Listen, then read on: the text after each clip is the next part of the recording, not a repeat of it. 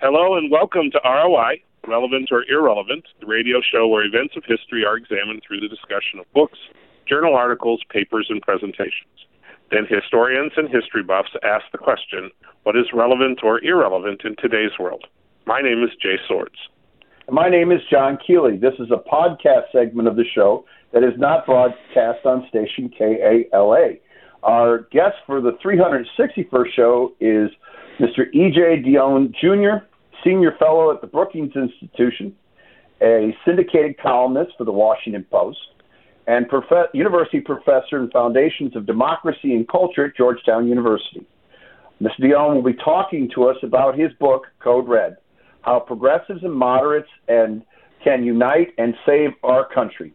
Our history buff for today's show is Ed, Ed Broders. And Ed, you get the first shot. Thanks, John.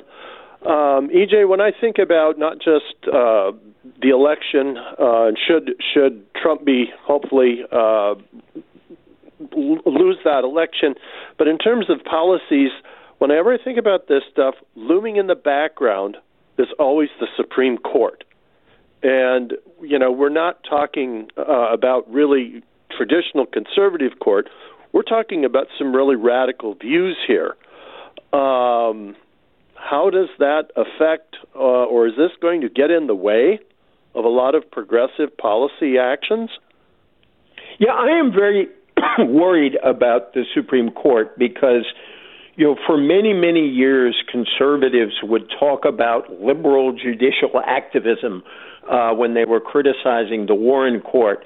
But if you look historically at the actions of the Supreme Court, the Supreme Court has much more likely, through much of our history, been, uh, was much more likely to be on the conservative side. And I think that you are seeing at this moment a really quite radical form of conservative judicial activism.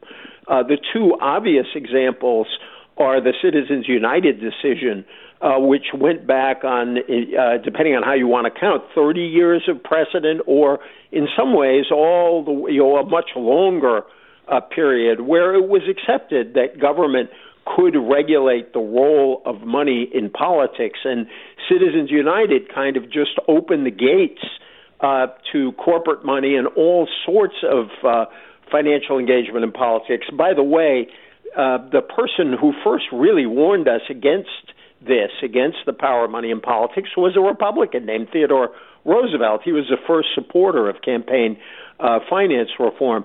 Um, the other decision is when they gutted the Voting Rights Act um, and took out the, the the the the section, knocked down the section of the act that allowed for enforcement.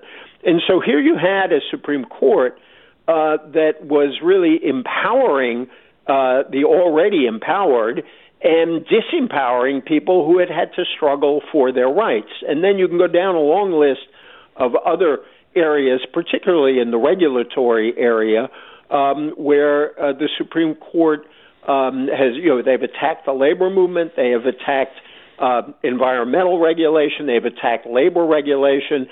And so I think we may, this is a history show, um, we may have a showdown not unlike the showdown that happened over the uh, FDR uh, over FDR's effort to pack the courts, because you can recall that the courts really tried to knock down a lot of the New Deal. And eventually, um, uh, Roosevelt got enough appointments that the court changed, that Congress rejected the court packing. But I think you could have a real uh, small d democratic crisis if you had a progressive government and the court, uh, in a very activist way, started striking down uh, congressional enactment. So I agree with you. I think this is a very dangerous moment. Okay. Okay, John. Um, so EJ, um, how do you sit there and think that there will be in the aftermath? Because uh, we've been talking mostly about Trump, but of course, in 2020, you have a lot of elections, of course, at the local and state. And in uh, recent years, um, conservatives have pretty much taken control of the houses and the senates and the governorships of many of the states across this nation. Do you foresee um, maybe uh, uh, the pendulum swinging another way in 2020 that not only theoretically, if Donald Trump loses, is they're going to have this um, this uh, tidal wave of the same effect happening at local and state governments. Well, you know, in my book, I have um, a chapter where I talk about what happened in the 2018 election. And I think it's very striking that in 2018, you really had a backlash at the local level. You had um, a whole series of states that shifted uh, from uh, Republican to Democratic, from conservative either to uh, liberal uh, or progressive. Uh, right nearby where you are in Iowa, uh, you had the big swing in Kansas. And Kansas, I find a particularly um, interesting case uh, because um, it was in Kansas. You had I was trying to find something in my book, which I'll eventually find. Um, but in Kansas, you had a very conservative um, governor, uh, Sam Brownback, who slashed taxes and said, "Don't worry." This tax cut will lead to an economic miracle, and um, don't worry about the programs. Well, it didn't lead to an economic miracle. Um, it, um, uh, it, it, it actually created enormous state deficits, and it caused um, the state to have to slash spending on education. Guess what? A lot of middle class Kansans, a lot of middle class Republican Kansans um, said, We don't like this. We value our uh, public schools. Um, and so um, they elected a Democratic state senator named Laura Kelly, who's now the governor there.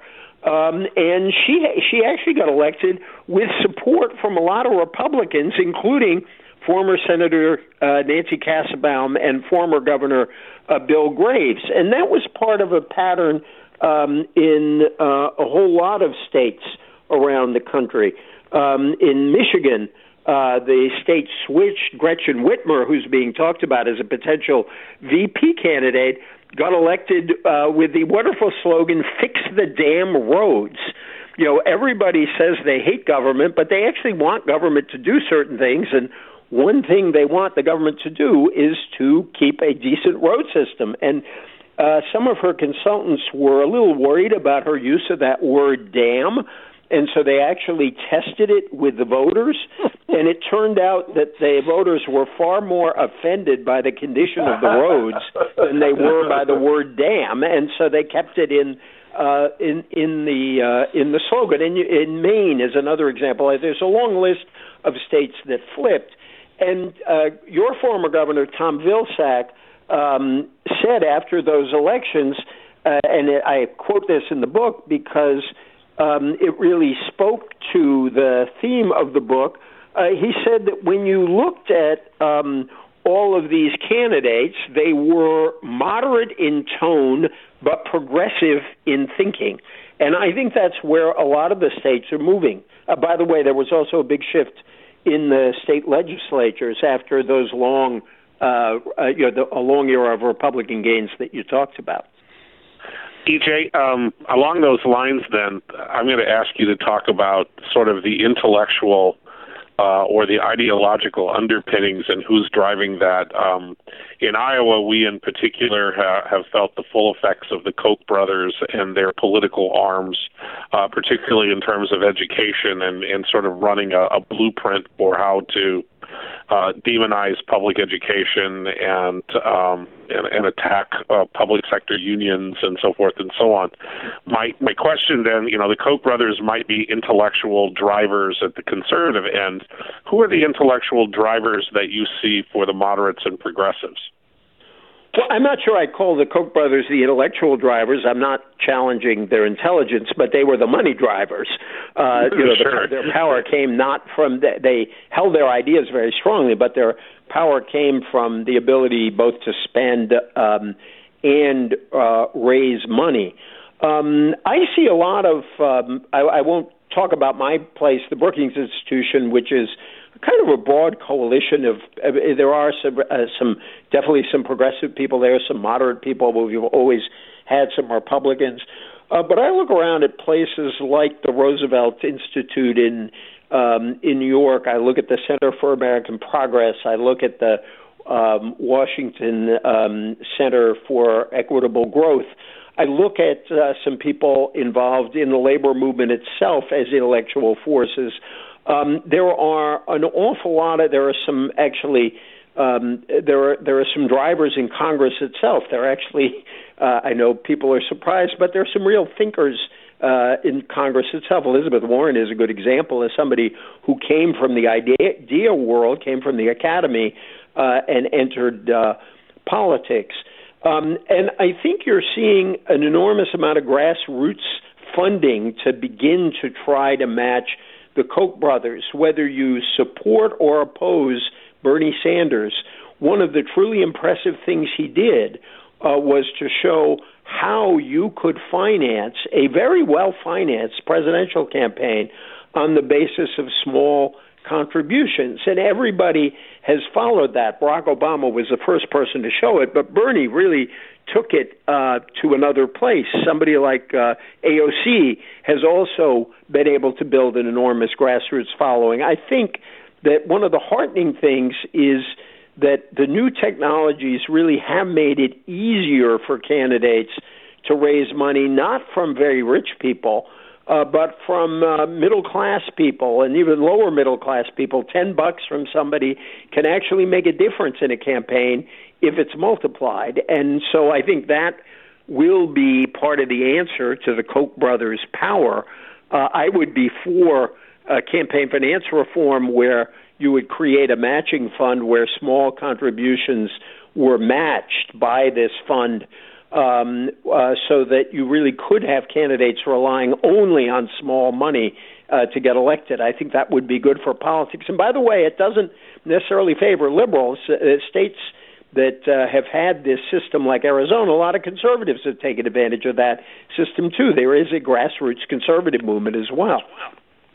All right. Well, we would love to spend about another two hours talking to our guest, but we need to wrap things up. This is the 361st show, and our guest has been E.J. Dionne, Jr., Senior Fellow at the Brookings Institute, a syndicated columnist for the Washington Post, and University Professor in the Foundations of Democracy and Culture at Georgetown University. We've been talking about his book, Code Red How Progressives and Moderates Can Unite and Save Our Country. The history buff for today's show was Ed Broders. You can listen to ROI as it's being broadcast on Friday nights on KALA HD2, 88.5 FM and 106.1 FM in the Quad City region at 9:30 p.m. You can also listen to the show as it's being broadcast on tunein.com. Put KALA HD2 in the search box and look for ROI. Many of our previously recorded shows can be heard at SoundCloud.com. Just put KALA Radio, all one word, in the search box to find ROI. Hit the first icon and then scroll down to find previously recorded shows. ROI is recorded at station KALA, St. Ambrose University.